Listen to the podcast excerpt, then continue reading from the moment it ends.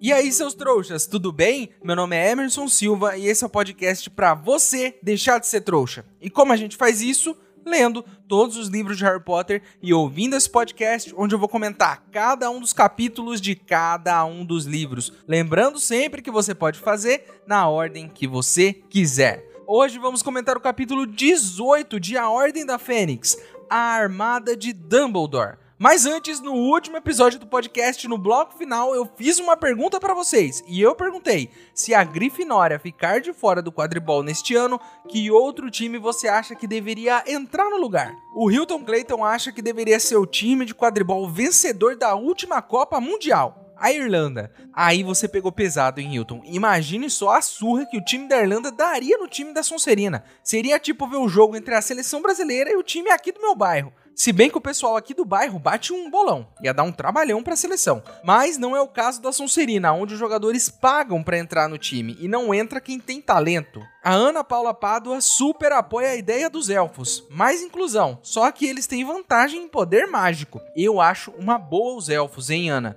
O único problema é que eles são muito bonzinhos. É capaz de no meio do jogo eles pararem para servir um lanchinho pro adversário e limpar a vassoura deles aí fica complicado, né? Pra Nai Freitas, um time de fantasmas parece bom. Imagina isso, Nai. Os fantasmas nem de vassoura precisam. Eu consigo imaginar isso. Os fantasmas das casas com um barão sangrento de capitão, assustando todo mundo que sai correndo e deixam os fantasmas jogando sozinhos. Para Emily, talvez um time de animais, hipogrifos de goleiros, trasgos de batedores e dementadores de apanhadores e etc. Seria um ótimo time um trasgo arrancaria a cabeça dos jogadores do time adversário, acertando um balaço em cheio. Os hipogrifos usariam as asas que nenhuma bola ia passar pelos aros. E os apanhadores dementadores, bem, ou eles alcançam o bom primeiro, ou eles acabariam com a esperança do apanhador adversário. E assim ficaria bem mais fácil de apanhar o pomo, né? Com o adversário já inconsciente no chão e sem esperança nenhuma. E talvez até sem alma. É vitória na certa desse jeito. Ótimas ideias, pessoal. Eu já estou inclusive pensando em montar um time com os ouvintes desse podcast e ver se a gente consegue uma vaguinha nesse campeonato aí. Então, antes que eu desista de tudo para montar um time com os trouxas, hipogrifos, dementadores, fantasmas e elfos domésticos, vamos logo pro episódio de hoje.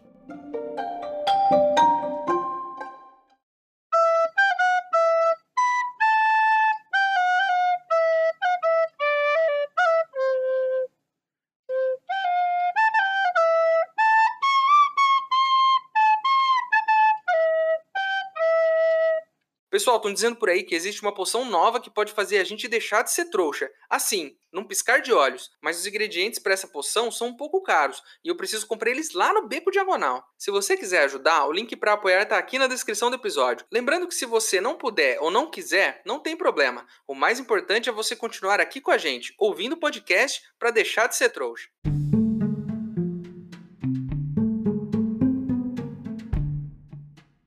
Começamos esse capítulo com Harry, Rony e Hermione em uma aula de feitiços, falando sobre quem poderia ter tentado roubar a carta da Edviges. A Hermione tem uma teoria muito boa de que foi a Umbridge, que ela teria espalhado o boato de que o Harry traficava bombas de bosta e que isso seria um pretexto para tentar roubar a correspondência do menino Harry e ver com quem ele anda se comunicando. Enfim, enquanto eles conversavam, a Angelina aparece e diz que conseguiu permissão para o time da Grifinória e tudo graças a McGonagall, já que ela teve que pedir para a professora uma ajuda para conseguir a aprovação e que provavelmente até o Dumbledore interveio na situação. Eu ainda acho que seria uma boa uma partida contra os fantasmas e dementadores, como os ouvintes sugeriram agora há pouco. Mas já que a Grifinória vai participar, então não tem jeito, né? No lugar de um hipogrifo goleiro, vamos de Rony mesmo. No meio dessa conversa, Hermione começa a se questionar sobre o grupo de estudantes. Diz que não sabe se é uma boa ideia. Aí o Harry diz que tá tudo bem, que o Sirius concordou. E a Hermione diz: "É por isso mesmo."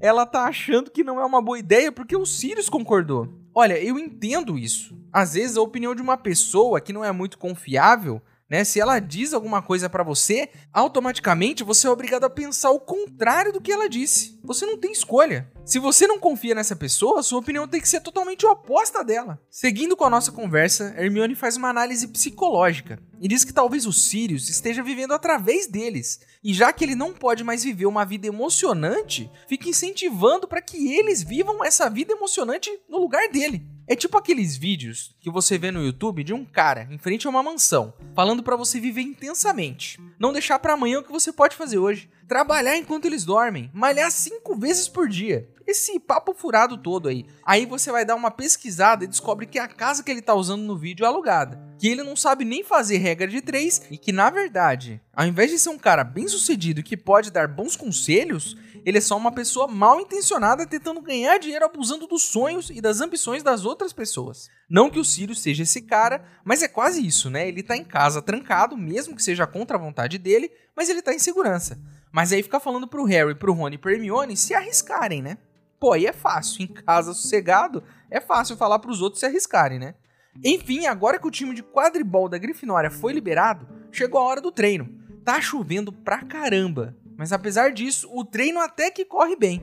A questão aqui é que depois do treino, já no vestiário, o Harry sente a cicatriz doer. E ele explica pro Rony que sentiu como se o Voldemort tivesse irritado, porque alguma coisa que ele quer tá demorando muito para acontecer. Podemos fazer uma reflexão importante sobre essa informação. Primeiro, que conforme a gente já analisou no último livro, Voldemort é extremamente arrogante, inseguro e imaturo. Sim, porque essa atitude dele é muito coisa de quem é imaturo. Ficar irritadinho, porque as coisas não acontecem quando ele quer. A vida é assim, meu parceiro. A gente não tem tudo que quer na hora que quer, não, Voldemort. Tem que saber lidar. Certa vez a minha escola organizou uma excursão. A gente ia para um parque de diversões chamado Hopi Hari. E eu ia andar na montanha russa, eu ia na casa mal assombrada, eu ia na roda gigante, eu ia brincar em todos os brinquedos. Ia ser um dia muito feliz. Meus pais pagaram a taxa da viagem e eu esperei ansiosamente o dia. Mas demorou. Demorou uns três meses. E quanto mais os dias passavam, mais irritado eu ficava. E eu fiquei tão irritado e frustrado com essa demora que eu desisti da viagem. Peguei meu dinheiro de volta e gastei tudo em doce. Resumindo, não fui pro parque, meus amigos foram, é claro, e no dia seguinte, enquanto todo mundo falava em como tinha sido legal tudo o que aconteceu no parque, a única coisa que eu pude fazer era ouvir e lamentar o fato de ser uma criança ansiosa e imatura. Que eu fiquei com muita pressa, a coisa não aconteceu logo e eu desisti da viagem. Talvez seja isso, Harry. Talvez Voldemort estivesse esperando uma excursão pro Beto Carreiro World que nunca chegou. E talvez por esse motivo a sua cicatriz esteja doendo. Mas não é isso, e o Harry começa a achar que isso pode estar relacionado a uma arma que o Sirius comentou alguns capítulos atrás. O Voldemort está procurando essa arma, ainda não conseguiu e está muito frustrado. Enfim, espero que seja pela arma, porque se for por conta do parque de diversões, ele está bobeando, já que é só aparatar no parque que ele quiser e se divertir muito pagando apenas a entrada, né? Depois do treino de quadribol, o Harry resolve estudar, mas ele não consegue prestar atenção em nada. Assim como você aí nesse exato momento, que deveria estar estudando para sua prova de geografia, mas resolveu ouvir esse podcast enquanto estuda e não está prestando atenção em nenhum dos dois. E amanhã, quando chegar na questão 3 da sua prova, ao invés de responder que um vale é tipicamente uma área de baixa altitude cercada por áreas mais altas, vai responder que um time de hipogrifos e fantasmas venceria facilmente a Sonserina. Sim, as duas informações são verdadeiras, mas o seu professor de geografia sabe disso? Eu acho que não. Enfim, enquanto o Harry estuda, o barulho da chuva faz ele dormir. E ele começa a sonhar. Sonha com um corredor longo e sem janelas, em que ele vai se aproximando de uma porta no final desse corredor. E quando ele está quase abrindo a porta e descobrindo o que tem atrás dela, ele ouve uma vozinha chamando por ele. E aí ele acorda. Quem é o dono dessa vozinha? Nosso querido Dobby. Olha só que bela surpresa, Dobby voltou. E o que o Dobby está fazendo? Ele foi levar Edwige escurada para o Harry vamos analisar o nosso querido Dobby aqui, porque ele está usando uma cacetada de gorros, cachecóis e meias.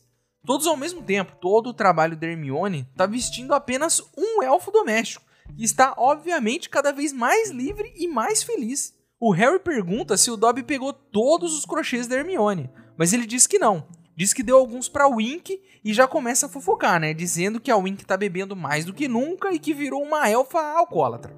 Além disso tudo, os elfos não estão mais querendo limpar o salão comunal da Grifinória por conta da ameaça de serem libertos. E por isso, só o Dobby, sozinho, tá limpando a torre toda. Isso tudo é muito interessante se a gente parar para analisar. Para começar, os elfos não querem ser libertos. Mas já sabemos disso há um bom tempo. Aí Hermione começa a costurar gorros para eles. E o que acontece? Eles não pegam, eles se recusam a limpar o salão comunal e a tarefa sobra pro Dobby. Em uma outra história, talvez, eles pegassem os gorros e se libertassem e ficassem felizes. Mas se tem uma coisa que Harry Potter tem, é coerência. Olha que legal isso. Olha como a história segue as regras que ela mesma criou. Se elfos não querem ser livres, por que eles mudariam de opinião assim do nada? Eu sei que pode parecer um detalhe bobo esse daqui, mas é só um exemplo de como essa história é coerente com ela mesma. Como a história não subverte sua própria regra do nada, sem explicação. Os elfos não querem ser libertos e isso é um fato. Fazer gorros não vai mudar essa situação, por mais que Hermione tenha boas intenções. Ela precisa pensar num plano diferente. O Dobby entrega Edviges e diz que viu que o Harry estava tendo um pesadelo. E que se o Harry precisar de alguma ajuda, ele pode ajudar o Harry, é só o Harry falar. Aí o Harry diz que o Dobby não pode ajudar ele. Não fala isso, Harry. Dobby já salvou sua vida de tomar uma bengalada do Lúcio Malfoy e ajudou você a respirar embaixo d'água. Ele pode sim, Harry, te ajudar. Ele já ajudou, então não vem com esse papo. O Harry então pensa melhor, se lembra de tudo que eu acabei de falar agora e pergunta pro elfo se ele sabe de um lugar onde ele pode treinar defesa contra as artes das trevas com mais 28 pessoas sem ser descoberto. O Harry mais uma vez subestima o elfo, né, achando que ele não vai poder ajudar, mas o Dobby, meus amigos, o Dobby sabe das coisas. E ele dá um sorrisão. O Dobby diz que ele pode usar a sala precisa. Que é o quê? É uma sala que só aparece quando você tem uma necessidade. Quando você precisa. Sala precisa, olha só. E que quando essa pessoa entra dentro dessa sala, tem lá dentro exatamente o que a pessoa precisa. Ele diz que em uma noite de porre da Wink, o que pelo jeito deve acontecer bastante, ele precisava de um lugar para levar a elfa. E quando ele entrou nessa sala, tinha uma cama, antídotos para cerveja manteigada e tudo mais para ajudar na recuperação. Ele explica também que o Filch usa a sala para conseguir material de limpeza sempre que precisa. O Harry, então, se lembra de um comentário do Dumbledore no ano anterior, quando ele disse que precisava fazer xixi e encontrou uma sala cheia de perigos. O que talvez seja um momento em que essa sala foi mais útil para alguém, né? Já que a hora do aperto é a hora de maior necessidade de um ser humano. E olha só como isso é interessante. No baile de inverno do livro passado, o Dumbledore fez esse comentário, despretensiosamente ali enquanto ele dançava. E agora a sala está aqui. Mais uma vez, como eu já comentei várias vezes, as coisas nesses livros não são gratuitas.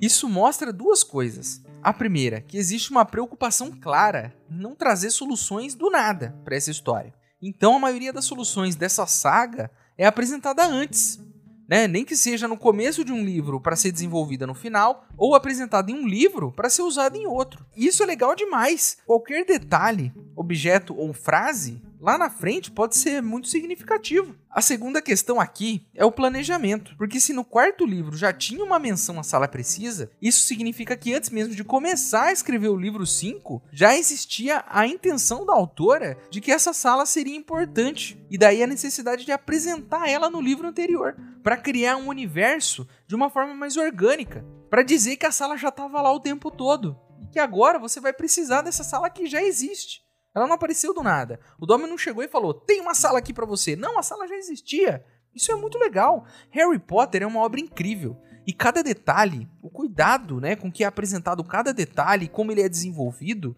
a coerência, né, como falamos agora há pouco, isso tudo em um livro considerado para jovens.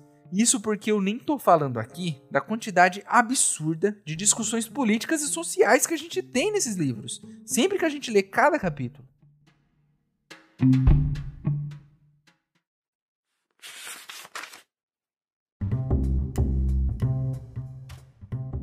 Preciso encontrar um lugar onde 28 pessoas possam praticar defesa contra as artes das trevas sem serem descobertas por nenhum dos professores. Harry esperou que o sorriso do elfo fosse desaparecer. Esperou que Dobby dissesse que era impossível. O que não esperava é que o elfo fosse dar um saltinho, abanar alegremente as orelhas e bater palmas. Dobby conhece o lugar perfeito, meu senhor, disse satisfeito. Dobby ouviu os outros elfos falarem quando chegou a Hogwarts. Nós o conhecemos com o nome de Sala Vem e Vai, meu senhor. Ou então Sala Precisa. Por quê? perguntou Harry curioso. porque é uma sala em que a pessoa só pode entrar, disse Dobby sério, quando tem real necessidade dela. Às vezes existe, às vezes não, mas quando aparece, está sempre equipada para atender a necessidade de quem procura. Dobby já usou, meu senhor, disse o elfo baixando a voz com cara de culpa. Quando Wink estava muito bêbada, ele a escondeu na sala precisa e encontrou lá antídotos para cerveja amanteigada e uma boa cama para elfos, onde deitou Wink até ela curar a bebedeira. E se você realmente precisasse de um banheiro? Perguntou Harry de repente, lembrando-se de um comentário que Dumbledore fizera no baile de inverno no Natal anterior. A sala se encheria de penicos? Dobby imagina que sim, meu senhor.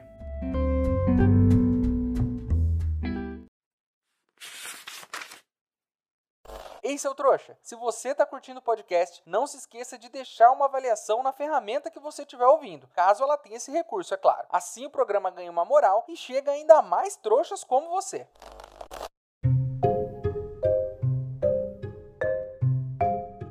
No dia seguinte, durante a aula, o Harry diz que já tem um lugar para o primeiro encontro do grupo e começa a espalhar a notícia para os alunos. Detalhe aqui, vamos parar esse podcast aqui para falar de uma coisa muito importante. A gente precisa falar sobre isso. O Harry diz aqui que a sala fica no sétimo andar, em frente àquela tapeçaria de Barnabás, o amalucado, sendo abatido a cacetada por trasgos. Mas não termina aqui. Quando eles chegam próximos à tapeçaria naquela noite, diz aqui no livro que a enorme tapeçaria retrata a insensata tentativa de Barnabás, o amalucado, de ensinar balé aos trasgos. A história toda aqui é a seguinte: Barnabás, o amalucado, tentou ensinar balé aos trasgos. Então, provavelmente, o Barnabás e os Trasgos estão usando roupas de balé.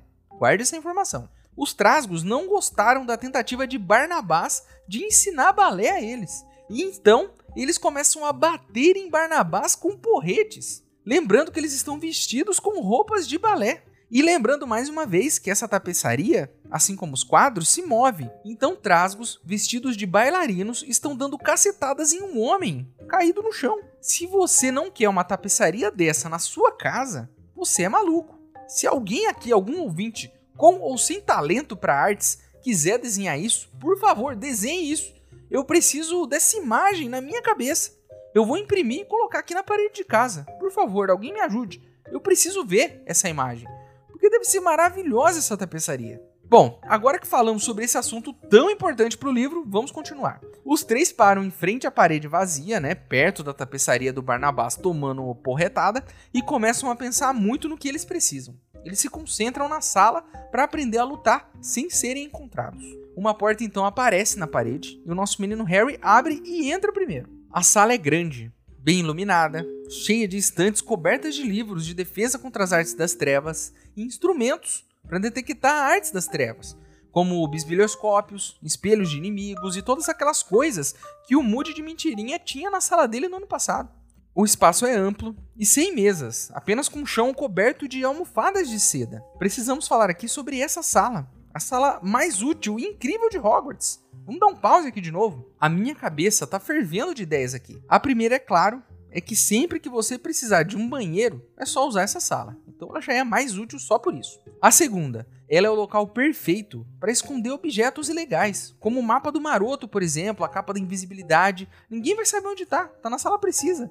E só quem precisa vai conseguir entrar e pegar essas coisas. Ela pode ser uma sala ótima para os gêmeos inventarem e testarem os produtos deles. Imagina só, eles entram na sala e tem todos os equipamentos que eles precisam. Eles vão até economizar uma grana. Ela pode ser uma sala perfeita para o time de quadribol praticar quadribol. Porque se ela vira o que você precisa, nada impede ela de virar uma sala gigantesca. Tão grande que dá para treinar quadribol. Agora, eu como um trouxa não posso deixar de pensar em utilidades de trouxas para essa sala como uma sala de cinema com filmes que você mais gosta, um restaurante só com seus pratos favoritos, uma sala com todos os videogames do mundo. E não é só isso. A sala produz coisas que você precisa. O Dobby disse que o Filch pegou material de limpeza lá. Olha só a utilidade disso. Imagine se o Harry precisa, sei lá, de um carro voador. É só ele abrir a sala, pegar o carro e sair batendo nas árvores por aí. Imagine só se ele precisar de uma vassoura nova para jogar quadribol. É só abrir, pegar a vassoura mais moderna e rápida do mundo e ir embora. Imagine precisar de um porrete para dar cacetadas em alguém que está tentando te ensinar balé à força. É só entrar e pegar o porrete e encher ele de cacetada. Enfim, todo mundo chega e o Harry então começa o seu primeiro dia como professor e descobre o terror de dar aulas. E esse terror se chama Hermione. Ela não para de levantar a mão. E ele começa a falar, ela já levanta a mão. Primeiro, ela pede uma votação para que todos escolham o líder, para tornar a coisa oficial, né? E aí todo mundo escolhe o Harry, é claro. Aí, a hora que ele vai falar, ela levanta a mão de novo, dizendo que eles precisam de um nome. E no final, eles chegam ao nome Armada de Dumbledore porque eles sabem que esse é o maior medo do ministério, uma força armada do Dumbledore. A Hermione então anota o nome no topo dessa lista, que já está se tornando uma incrível fonte de provas para incriminar todos eles, né? E o meu conselho aqui para Hermione é: taca fogo nessa lista. Ou cria uma magia para que quando a Umbridge pegar lá na mão, essa folha pegue fogo. Inventa alguma coisa, porque essa folha pode causar um problemão para vocês. Eu sei bem disso eu já tive problemas com provas de um crime. Sim, eu já fui um jovem criminoso. Certa vez eu estava em uma aula muito chata de matemática, e aí eu pedi para a professora para ir no banheiro. Claro que eu me desviei do caminho do banheiro e fui até a cantina da escola comer uma deliciosa esfirra de frango. Comprei a minha esfirra e peguei dois sachezinhos de mostarda e dois de ketchup. Que delícia, né? Comi meu salgado sentado ali na mesinha da cantina, com toda a paz do mundo, né? E subi de volta para a sala, de barriguinha cheia, pronto para aguentar aquela aula chata. A questão é que eu não podia fazer isso. E da sala de aula onde eu estudava, dava para ver a cantina pela janela. Acontece que a professora viu, e quando eu entrei na sala, ela me perguntou onde eu estava. Eu disse na maior cara de pau do mundo que estava no banheiro, né? E que estava com uma dor de barriga e que a coisa estava feia, para ela nem entrar que estava fedendo. Ela então me pediu para esvaziar os bolsos. E o que estava nos meus bolsos? Os sachês de mostarda e ketchup. Sim, eu voltei para a sala com um sachês no bolso. Claro que isso me rendeu uma visita à diretoria e uma advertência. E é por isso que eu digo para vocês: cuidado com os sachês de molho. Cuidado com listas, onde o seu nome aparece junto ao de mais pessoas, com um título em cima, quando a sua escola proíbe esses grupos organizados por alunos. É por isso que os criminosos usam codinomes. Então, cada um ali tinha que ter um nome secreto. O Rony podia ser o Ruivinho, a Hermione podia ser a Sabe Tudo, o Harry podia ser o Cicatriz. Tinha que ter codinome, porque aí mesmo que a Amber te pegasse, ela não saberia do que se trata. Os pais do Harry eram muito mais inteligentes nesse quesito. Quando você abre o mapa do maroto, tá lá. Aluado, rabicho, almofadinha, pontas, nem a gente nem sabia quem eram esses caras, até alguém contar pra gente. Então, se eles vão manter essa lista, troquem os nomes, coloquem codinomes engraçadinhos, que só vocês saibam. Ou, né, joguem essa lista fora, assim como eu deveria ter feito com os sachês de molho que ficaram no meu bolso. E ainda fiquei sem os sachês, porque a diretora pegou para ela. Claro que ela deve ter usado depois, né, para comer algum salgado na cantina ou sei lá, para fazer um estrogonofe, né, que é sempre bem útil. O Harry diz que o ideal é eles começarem pelo básico e aprenderem o espelharmos, que é um feitiço para desarmar. E qual é o mais difícil do espelharmos? Acertar a pontaria, porque ao invés de acertar a varinha do oponente, a galera fica acertando a parede. O Harry então vai andando entre eles e corrigindo os movimentos, né? Ensinando ali, ó, oh, é assim que faz e tal, mostrando o jeito certo de fazer as coisas. E então ele resolve chegar perto da Cho. Ela fica tão nervosa que taca fogo na amiga dela. Olha só, que perigo. E o Harry então vai conversar com ela, enquanto a amiga pega fogo e se debate lá no fundo, né? E enquanto o Harry conversa com a Cho, alguém chega e atrapalha, né? Como sempre. A Luna aparece Sim, não estou falando de uma aluna, estou falando da aluna. A aluna aparece, né? E não é uma aluna, é a aluna Luna aparece e começa a falar um monte de teorias malucas da conspiração, né? E aí o Harry então percebe que já deu o horário no meio desse papo todo e manda todo mundo embora. No caminho para a sala comunal, enquanto Rony e Hermione discutem de novo, a única coisa que o Harry consegue pensar é na Cho, dizendo que ele deixa ela nervosa. E aí o nosso capítulo acaba aqui. Se você não percebeu ainda, tá rolando um clima aqui. Ela sorriu para ele quando eles estavam fazendo a reunião no cabeça de javali. Ele tá deixando ela nervosa na primeira aula de defesa contra as artes das trevas. Tá rolando um clima e a gente sabe onde isso vai dar. A Hermione tá namorando à distância com o Krum também. E a Gina tá ficando com o Miguel Corner, né? E o Harry se ajeitando com a Cho. Vocês repararam que alguém tá sobrando nessa equação toda aqui? Né? Tem alguém de vela aqui? Sim, Acertou quem disse Rony, meus amigos. Se ele surtou quando Hermione revelou que ainda falava com Krum, se ele surtou quando descobriu que a Gina tinha um namorado, imagine quando ele descobrir que o Harry tá quase dando sua primeira bitoquinha. Nesse momento, eu começo a me preocupar com o menino Rony, porque ele não tem condições psicológicas de tomar mais esse baque. Eu, no lugar do Harry aqui, ao invés de estar tá nervoso com o primeiro beijo, porque realmente todos nós ficamos nervosos com o primeiro beijo, eu estaria mais nervoso com a possível reação do Rony. Porque quando ele souber, a gente não sabe o que pode acontecer. Talvez ele chore, talvez ele pare de falar com o Harry e com a Hermione. Talvez, para passar o tempo e esquecer isso tudo, ele tente ensinar balé para um bando de trasgos. E talvez, se isso tudo der errado e os trasgos não gostarem disso, ele termine levando cacetadas na cabeça desses mesmos trasgos, vestidos de bailarina. Eu tô muito preocupado com o nosso menino Rony.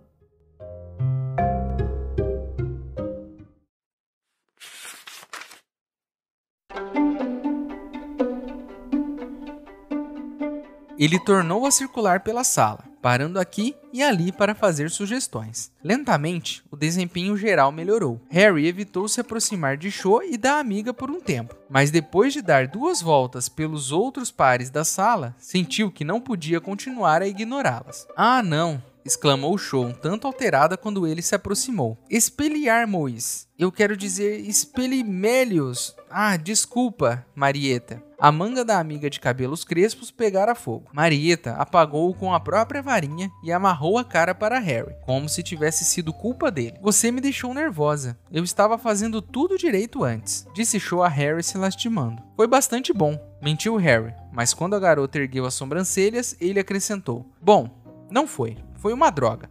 Mas eu sei que você sabe fazer direito. Estive observando de longe. Ela riu. A amiga Marieta olhou para os dois meio azeda e virou as costas.